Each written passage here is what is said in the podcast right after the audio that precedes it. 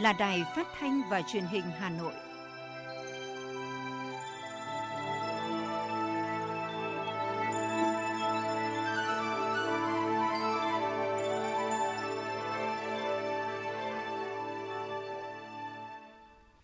Thưa quý vị, bây giờ là chương trình thời sự của Đài Phát thanh và Truyền hình Hà Nội phát trực tiếp trên sóng phát thanh tần số FM 90 MHz. Trưa nay thứ ba ngày 28 tháng 9 có những nội dung chính sau đây. Hà Nội hỗ trợ thành phố Hồ Chí Minh 75 tỷ đồng để đảm bảo an sinh xã hội. Tại buổi tiếp xúc cử tri các huyện Ứng Hòa, Mỹ Đức, Phú Xuyên, Thường Tín của đoàn đại biểu Quốc hội đơn vị bầu cử số 9, đoàn đại biểu Quốc hội thành phố Hà Nội, cử tri kiến nghị sớm đầu tư xây dựng các công trình giao thông phía Nam Hà Nội. Từ hôm nay Hà Nội cho phép tập thể dục ngoài trời mở cửa trung tâm thương mại. Ngành nông nghiệp Hà Nội đẩy mạnh sản xuất trong tình hình mới. Ngành đường sắt dự kiến tổ chức chạy lại tàu khách từ ngày 1 tháng 10. Hơn 4.000 người bị tử vong do tai nạn giao thông trong 9 tháng. Phần tin thế giới có những sự kiện nổi bật. Phủ Tổng thống Hàn Quốc đã triệu tập Hội đồng An ninh Quốc gia họp khẩn sau vụ phóng một vật thể bay của Triều Tiên. Đại dịch sau gần 2 năm đến nay xuất hiện và lây lan ở 221 quốc gia và vùng lãnh thổ. Sau đây là nội dung chi tiết. Thưa quý vị các bạn, Thường trực Hội đồng nhân dân thành phố Hà Nội đã ban hành quyết định về việc thành lập đoàn giám sát việc thực hiện nghị quyết số 11 của Hội đồng nhân dân thành phố về quy hoạch phát triển văn hóa Hà Nội đến năm 2020, định hướng đến năm 2030. Đợt giám sát sẽ diễn ra trong tháng 10 năm 2021. Đối tượng giám sát là Ủy ban nhân dân thành phố và các quận, huyện, thị xã và một số sở ngành liên quan. Dự kiến Hội đồng Nhân dân thành phố sẽ làm việc trực tiếp về nội dung trên tại 9 quận huyện thị xã, Hoàn Kiếm, Thanh Xuân, Long Biên, Hà Đông, Sơn Tây, Gia Lâm, Đan Phượng, Mê Linh, Thường Tín và Sở Văn hóa và Thể thao Hà Nội. Đợt giám sát nhằm đánh giá tình hình triển khai và kết quả thực hiện nghị quyết về quy hoạch phát triển văn hóa Hà Nội đến năm 2020, định hướng đến năm 2030. Bên cạnh đó, Hội đồng nhân dân thành phố cũng làm rõ những khó khăn vướng mắc trong quá trình tổ chức thực hiện nghị quyết và xác định nguyên nhân trách nhiệm của cơ quan, đơn vị liên quan, đồng thời kiến nghị giải pháp nâng cao chất lượng, hiệu quả thực hiện nghị quyết. Thường vụ Đảng ủy khối các cơ quan thành phố đã họp ban tổ chức, ban giám khảo hội thi báo cáo viên, tuyên truyền viên giỏi khối các cơ quan thành phố năm 2021. Theo đó, người tham dự thi sẽ là báo cáo viên, tuyên truyền viên thành phố, cơ sở hoặc đồng chí cấp ủy viên phụ trách công tác tuyên giáo của tổ chức cơ sở đảng trực thuộc. Thí sinh lựa chọn một trong các nội dung thuộc Nghị quyết Đại hội 13 của Đảng, Nghị quyết Đại hội 17 Đảng bộ thành phố, Nghị quyết Đại hội 13 Đảng bộ khối, nhiệm kỳ 2020-2025 để dự thi, khuyến khích có phần liên hệ thực tiễn với cơ quan đơn vị. Hình thức sẽ bao gồm hai vòng thi cấp cụm và cấp khối. Thí sinh thi thuyết trình theo đề cương và trả lời câu hỏi của ban giám khảo. Cuộc thi được tổ chức nhằm cổ vũ động viên cán bộ, đảng viên, công chức viên chức và người lao động trong đảng bộ khối phát huy sức mạnh tập thể, đoàn kết thi đua, thực hiện thắng lợi nghị quyết đại hội đảng các cấp, góp phần để nâng cao chất lượng và hiệu quả công tác tuyên truyền, đáp ứng yêu cầu nhiệm vụ trong tình hình mới. Đoàn đại biểu Quốc hội thuộc đơn vị bầu cử số 9, Đoàn đại biểu Quốc hội thành phố Hà Nội đã tiến hành tiếp xúc cử tri các huyện Ứng Hòa, Mỹ Đức, Phú Xuyên, Thường Tín theo hình thức trực tiếp, kết hợp trực tuyến trước kỳ họp thứ hai Quốc hội khóa 15. Tại hội nghị, cử tri các huyện Ứng Hòa, Mỹ Đức, Phú Xuyên, Thường Tín bày tỏ sự quan tâm đến công tác quy hoạch đầu tư xây dựng các công trình giao thông nhằm phát triển kinh tế xã hội trên địa bàn các huyện nói riêng và thành phố Hà Nội nói chung. Phát biểu tại hội nghị thay mặt các đại biểu Quốc hội thuộc đơn vị bầu cử số 9, đại biểu Tạ Đình Thi đã tiếp thu ý kiến kiến nghị của cử tri để phản ánh đến các cơ quan có thẩm quyền giải quyết, đồng thời phản ánh kiến nghị của cử tri đến diễn đàn Quốc hội. Chủ tịch Ủy ban nhân dân thành phố Hà Nội Trung Ngọc Anh vừa ký ban hành quyết định về việc hỗ trợ kinh phí cho thành phố Hồ Chí Minh phục vụ công tác đảm bảo an sinh xã hội trong điều kiện dịch bệnh COVID-19. Quyết định nêu rõ, thành phố Hà Nội hỗ trợ thành phố Hồ Chí Minh 75 tỷ đồng, tương đương với 5.000 tấn gạo để đảm bảo an sinh xã hội trong điều kiện dịch bệnh diễn biến phức tạp.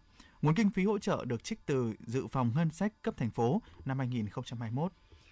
Từ hôm nay, Ủy ban nhân dân thành phố cho phép người dân tập thể dục thể thao ngoài trời nhưng không được tập trung quá 10 người, mở cửa trở lại các trung tâm thương mại, cửa hàng may mặc, thời trang, hóa mỹ phẩm.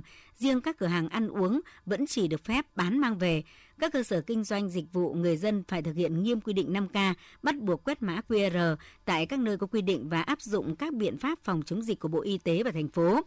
Niềm vui sự phấn khởi của người dân và các tiểu thương cho biết có quyết định này không chỉ giúp người dân có điều kiện bắt nhịp với cuộc sống thường ngày, khôi phục nguồn thu mà còn khẳng định việc ngăn chặn kiểm soát dịch bệnh trên địa bàn Hà Nội bước đầu đã thành công. Theo ghi nhận tối qua, nhiều cửa hàng quần áo, shop thời trang, mỹ phẩm sáng đèn tận khuya để dọn dẹp lau chùi kệ giá và chuẩn bị hàng hóa để mở cửa. Báo cáo mới nhất của Savills Việt Nam thuộc Tập đoàn Tư vấn Bất động sản Quốc tế Savills cho biết, mặc dù có những trầm lắng so với thời điểm quý 2 của năm ngoái, song sự quan tâm của các nhà đầu tư đối với thị trường bất động sản công nghiệp Việt Nam vẫn rất lớn và Việt Nam hoàn toàn có thể hy vọng về sự phục hồi nhanh chóng của thị trường sau khi dịch bệnh được kiểm soát. Đáng chú ý, bên cạnh việc đón nhận làn sóng đầu tư khá lớn từ các tập đoàn công nghệ điện tử, xe hơi như Samsung, LG, Honda, Việt Nam đang tiếp tục thu hút các nhà đầu tư trong lĩnh vực công nghiệp có giá trị gia tăng cao, trong đó bao gồm các ngành sản xuất thiết bị công nghệ cao, cơ sở nghiên cứu, trung tâm dữ liệu, kho lạnh công nghiệp, đặc biệt là nhu cầu đối với nhà xưởng, nhà kho xây sẵn đang duy trì ở mức cao. Trong bối cảnh dịch COVID-19 diễn biến phức tạp, hàng hóa Việt đã góp phần ổn định thị trường, giúp người dân yên tâm chống dịch. Đồng thời thị trường trong nước cũng chính là bệ đỡ để các doanh nghiệp Việt tiếp tục khẳng định được chỗ đứng, mở ra nhiều cơ hội cho hàng Việt tiếp cận thị trường mới thông qua thương mại điện tử xuyên biên giới. Theo kết quả điều tra dư luận xã hội của Viện Dư luận xã hội Ban tuyên giáo Trung ương, hàng Việt hiện chiếm tỷ lệ 60 đến 80% trong hệ thống phân phối của doanh nghiệp trong nước và doanh nghiệp có vốn đầu tư nước ngoài tại Việt Nam. Hệ thống bán lẻ hàng Việt hiện đại đang mở rộng nhanh chóng, gần 70% người Việt Nam vẫn ưa chuộng ưu tiên tiêu dùng hàng nội địa. Thưa quý vị, báo cáo thị trường lao động Hà Nội tháng 8 mới đây của Trung tâm Dịch vụ Việc làm Hà Nội thuộc Sở Lao động Thương binh và Xã hội Hà Nội cho thấy, đợt dịch COVID-19 lần thứ tư đã tác động mạnh vào các khu công nghiệp, khu chế xuất, những nơi tập trung lượng lớn lao động.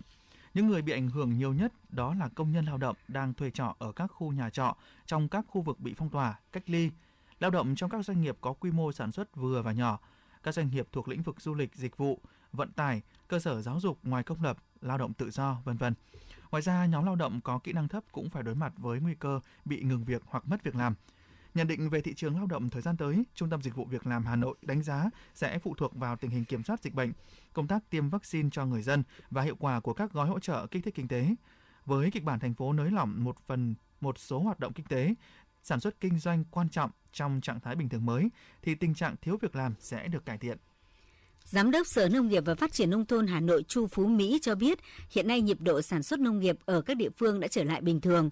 Bên cạnh việc đẩy mạnh sản xuất cây trồng, vật nuôi, Hà Nội tập trung vào hỗ trợ cho các cơ sở chế biến nông sản để thực hiện việc sơ chế bảo quản nông sản khi vào vụ thu hoạch, xây dựng kho chứa nguyên liệu, đồng thời hỗ trợ về kỹ thuật cho nông dân để sản xuất ra những sản phẩm an toàn, đảm bảo chất lượng, Ngoài ra, thời gian tới, ngành nông nghiệp thủ đô tiếp tục phối hợp với các địa phương đẩy mạnh sản xuất rau, cây ăn quả, chăn nuôi, nuôi trồng thủy sản theo kế hoạch, đảm bảo nguồn cung nông sản thực phẩm cho người tiêu dùng thủ đô.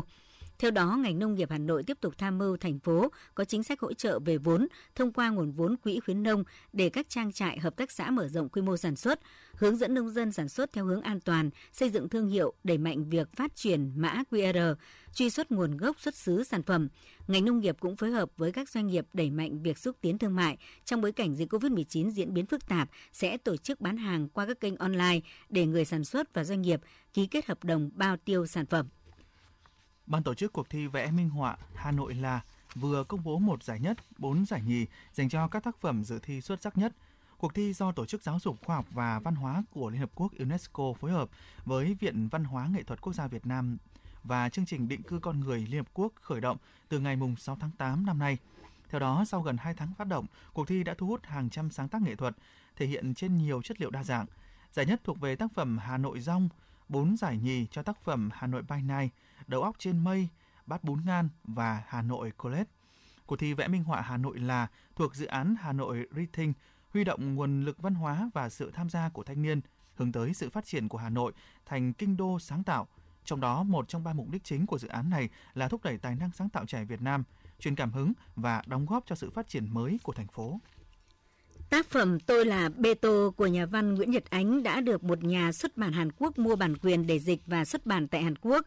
Đại diện nhà xuất bản trẻ, đơn vị đại diện bản quyền của nhà văn Nguyễn Nhật Ánh cho biết, sau một thời gian trao đổi hợp đồng vừa chính thức được ký kết giữa nhà xuất bản trẻ và nhà xuất bản 59 Min, theo đó, tác phẩm Tôi là Bê Tô do dịch giả Jeong Ia Kang dịch sang tiếng Hàn dự kiến xuất bản tại Hàn Quốc đầu năm 2022.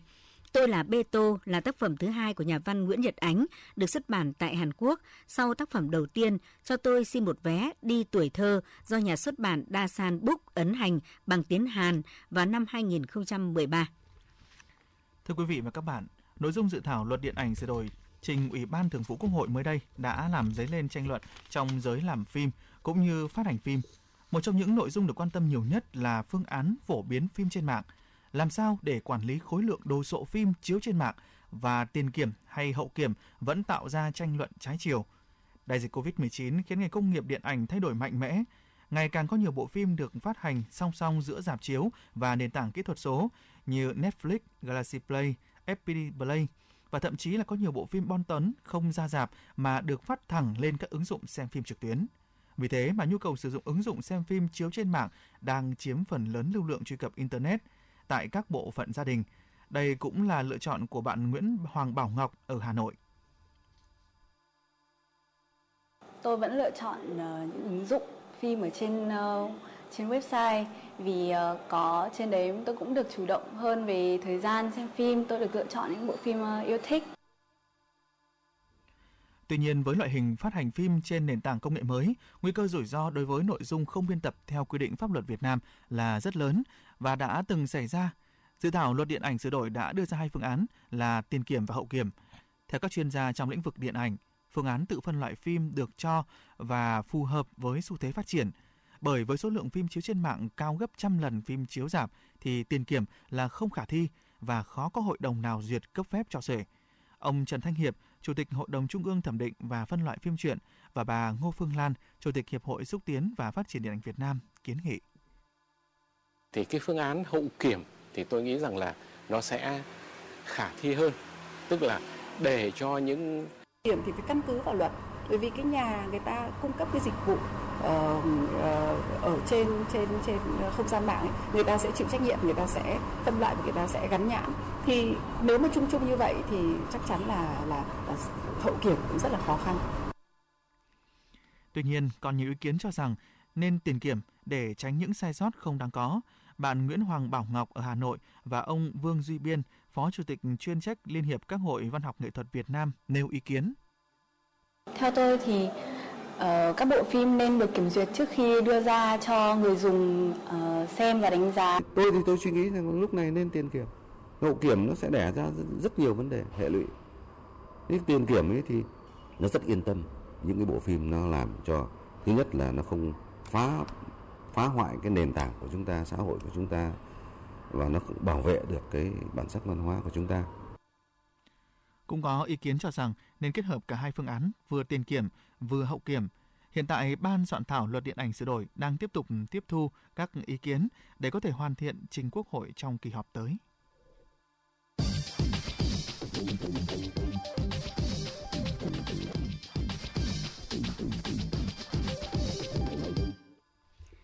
Thưa quý vị các bạn, vì không muốn học sinh nghèo ở địa phương bị gián đoạn học tập bởi dịch bệnh, thời gian qua thầy Ngọc Dũng, giảng viên Đại học Phương Đông bằng nhiều hình thức đã xin điện thoại cũ về sửa lại rồi mang tặng cho học sinh có hoàn cảnh khó khăn ở xã Phù Đồng, huyện Gia Lâm, Hà Nội.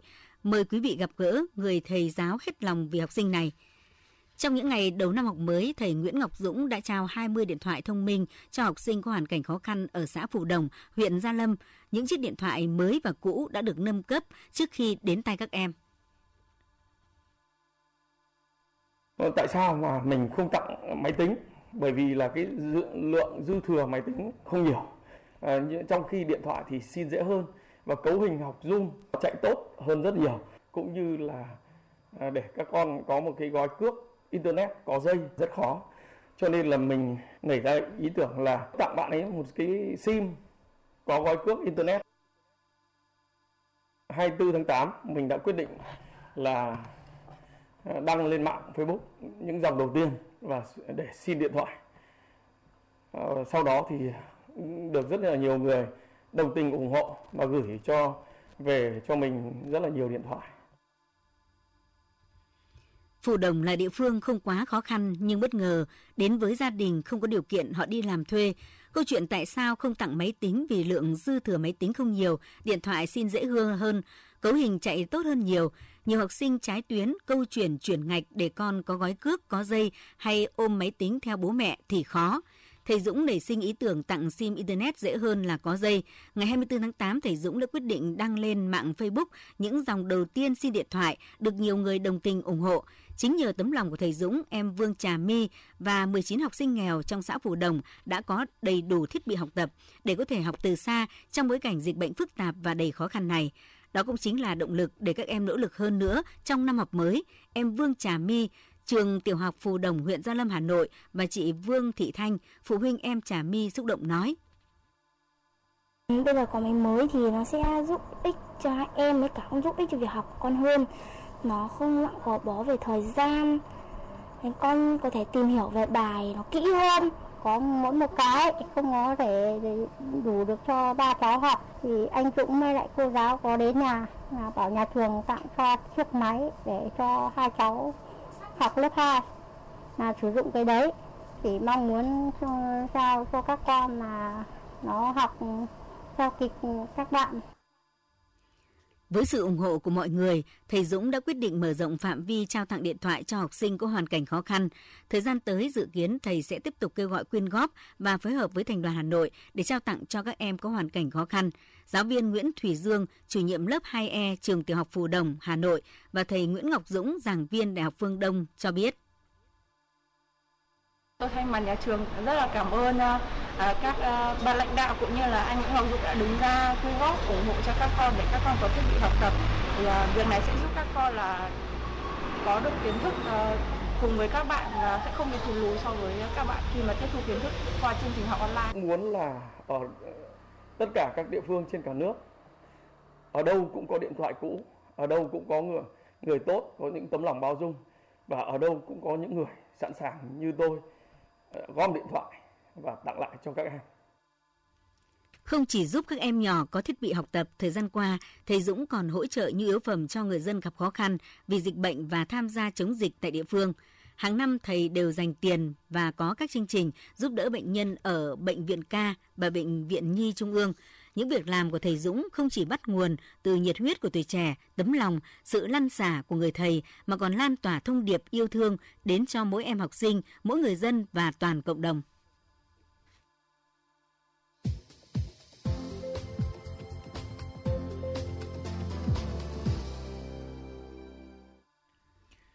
Mời quý vị và các bạn nghe tiếp phần tin. Để từng bước khôi phục hoạt động vận chuyển hành khách bằng đường sắt phù hợp với tình hình mới, Tổng công ty Đường sắt Việt Nam đã dự kiến hai phương án tổ chức chạy tàu khách từ mùng 1 tháng 10 tới đối với tàu thống nhất và tàu khu đoạn trên các tuyến. Đối với tàu thống nhất chạy tuyến Hà Nội Thành phố Hồ Chí Minh, phương án 1 dự kiến trong tháng 10 tổ chức chạy lại 3 đôi tàu. Cụ thể từ mùng 1 tháng 10 tổ chức chạy tàu khách SE7, SE8, từ mùng 7 tháng 10 tổ chức chạy tàu SE3, SE4 và từ ngày 14 tháng 10 tổ chức chạy tàu SE5, SE6. Phương án 2 dự kiến từ ngày 1 tháng 10 tổ chức chạy tàu khách SE7, SE8, từ ngày 14 tháng 10 tổ chức chạy tàu SE3, SE4 và từ ngày 21 tháng 10 tổ chức chạy tàu SE5, SE6. Bộ Giao thông Vận tải vừa có văn bản trả lời kiến nghị của cử tri về việc đẩy nhanh tiến độ đầu tư dự án xây dựng đường cao tốc kết nối Hà Giang với cao tốc Nội Bài Lào Cai.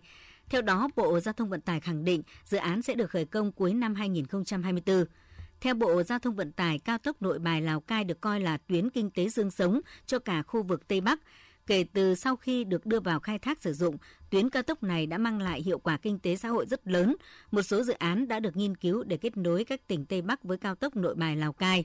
Trong đó, việc nghiên cứu đầu tư xây dựng đường cao tốc kết nối Hà Giang với cao tốc Nội Bài Lào Cai sẽ nâng cao khả năng kết nối giữa các tỉnh Hà Giang, Yên Bái, Tuyên Quang với cao tốc Nội Bài Lào Cai, rút ngắn hành trình từ Hà Giang và các địa phương khác trong khu vực về thủ đô Hà Nội. Theo tổng hợp của Văn phòng Ủy ban An toàn giao thông quốc gia, tính từ ngày 15 tháng 8 đến ngày 14 tháng 9 năm 2021, trên cả nước xảy ra 488 vụ tai nạn giao thông, làm cho 253 người tử vong và làm bị thương 301 người. Trong đó, trên tuyến đường bộ xảy ra 481 vụ, làm 248 người tử vong và 300 người bị thương. Trên tuyến đường sắt xảy ra 3 vụ, làm tử vong 2 người, bị thương 1 người. Tuyến đường thủy xảy ra 3 vụ, làm tử vong 3 người, không có người bị thương. Trên tuyến hàng hải xảy ra 1 vụ, không có người tử vong và bị thương. Tính chung trong 9 tháng năm 2021, trên toàn quốc xảy ra 8.161 vụ tai nạn giao thông, làm tử vong 4.175 người và bị thương 5.645 người. Bất ngờ kiểm tra một ô tô tải đang bốc rỡ hàng trên phố Trần Khát Trân, đội cảnh sát kinh tế quận Hai Bà Trưng phối hợp với đội 5, cục quản lý thị trường đã phát hiện trong thùng xe có hơn 6 tấn thực phẩm bẩn đang đưa đi tiêu thụ. Lái xe khai nhận vận chuyển số hàng này từ thành phố Lào Cai về Hà Nội. Tuy nhiên toàn bộ số hàng không có hóa đơn chứng từ, không chứng minh được nguồn gốc hợp pháp. Kiểm tra một số thùng xốp trên xe, lực lượng chức năng phát hiện rất nhiều nầm lợn cùng một số loại nội tạng đông lạnh đã bốc mùi hôi thối, không đủ điều kiện để lưu thông ra thị trường. Theo đội quản lý thị trường số 5, số hàng này xuất phát từ bên kia biên giới, lợi dụng giấy luồng xanh để tuồn vào nội địa tiêu thụ. Hơn 100 thùng xốp chứa nội tạng với trọng lượng mỗi thùng 50 kg đã bị cơ quan chức năng thu giữ để tiến hành điều tra làm rõ.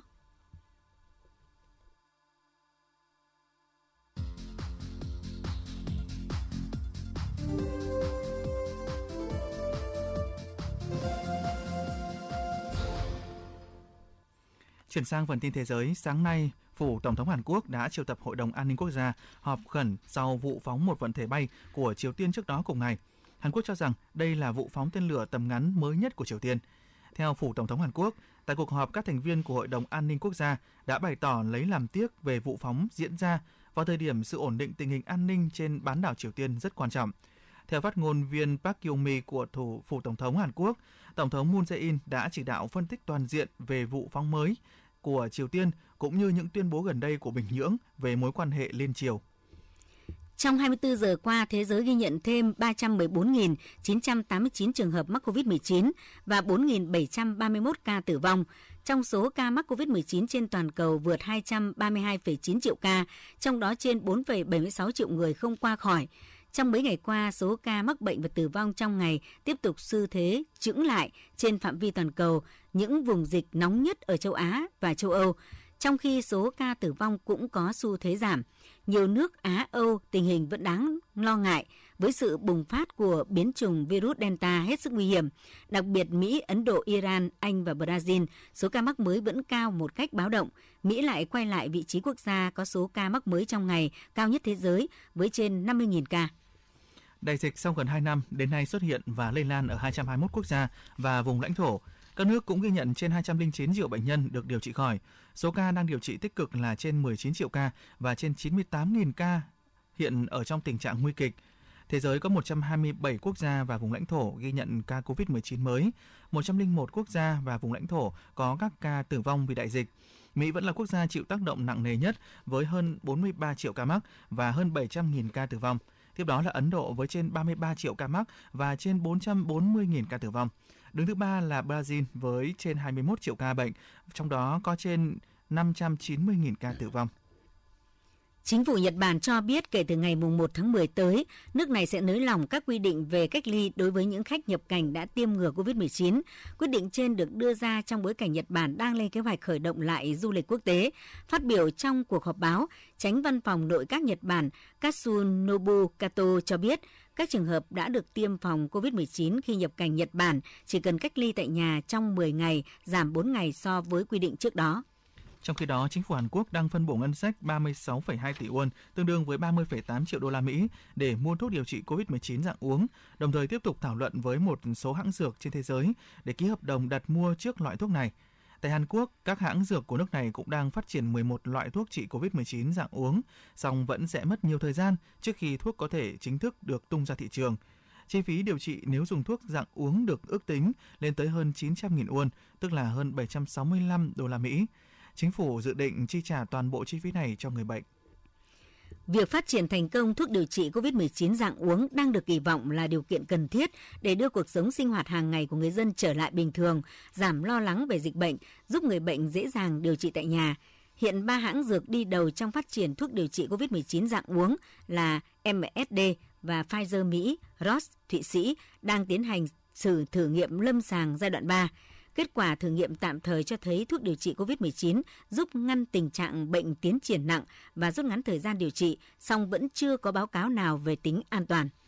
Tại Australia, cuối tuần này, chính phủ Australia sẽ nhận được khuyến nghị của cơ quan quản lý sản phẩm điều trị về việc có nên công nhận vaccine phòng COVID-19 sản xuất tại Trung Quốc và Ấn Độ hay không. Chính quyền của bang New South Wales của Australia mới đây đã thông báo sẽ đón nhận 500 sinh viên quốc tế trên hai chuyến bay thuê vào tháng 12 tới để đủ điều kiện tham gia chương trình. Các sinh viên này phải được tiêm chủng đầy đủ loại vaccine được TGA chấp cho thuận. Sau khi chính phủ đột ngột thông báo dỡ hầu hết các quy định hạn chế chống dịch, người dân Na Uy đổ ra đường ăn mừng gây ra các vụ ẩu đả. Cảnh sát Na Uy đã ghi nhận hàng chục vụ náo loạn và ẩu đả ở các thành phố lớn khắp nước này sau khi người dân tràn ra đường phố đổ dồn về các nhà hàng, quán bar để ăn mừng thời điểm các hạn chế được dỡ bỏ. Các hạn chế nhằm chống dịch COVID-19 ở Na Uy đã kéo dài 561 ngày. Ít nhất là một người thiệt mạng và 9 người đã bị thương trong trận động đất có độ lớn là 5,8 trên đảo Crete ở miền nam của Hy Lạp. Động đất khiến tòa nhà rung lắc mạnh, nhiều tòa nhà lâu đời đổ sập trong khi người dân ở địa phương hoảng loạn đổ ra đường. Các trường học cũng nhanh chóng sơ tán học sinh ra tập trung tại sân trường hoặc các khu vực quảng trường rộng rãi.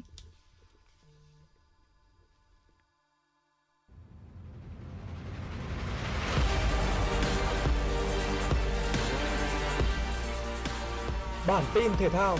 Bản tin thể thao.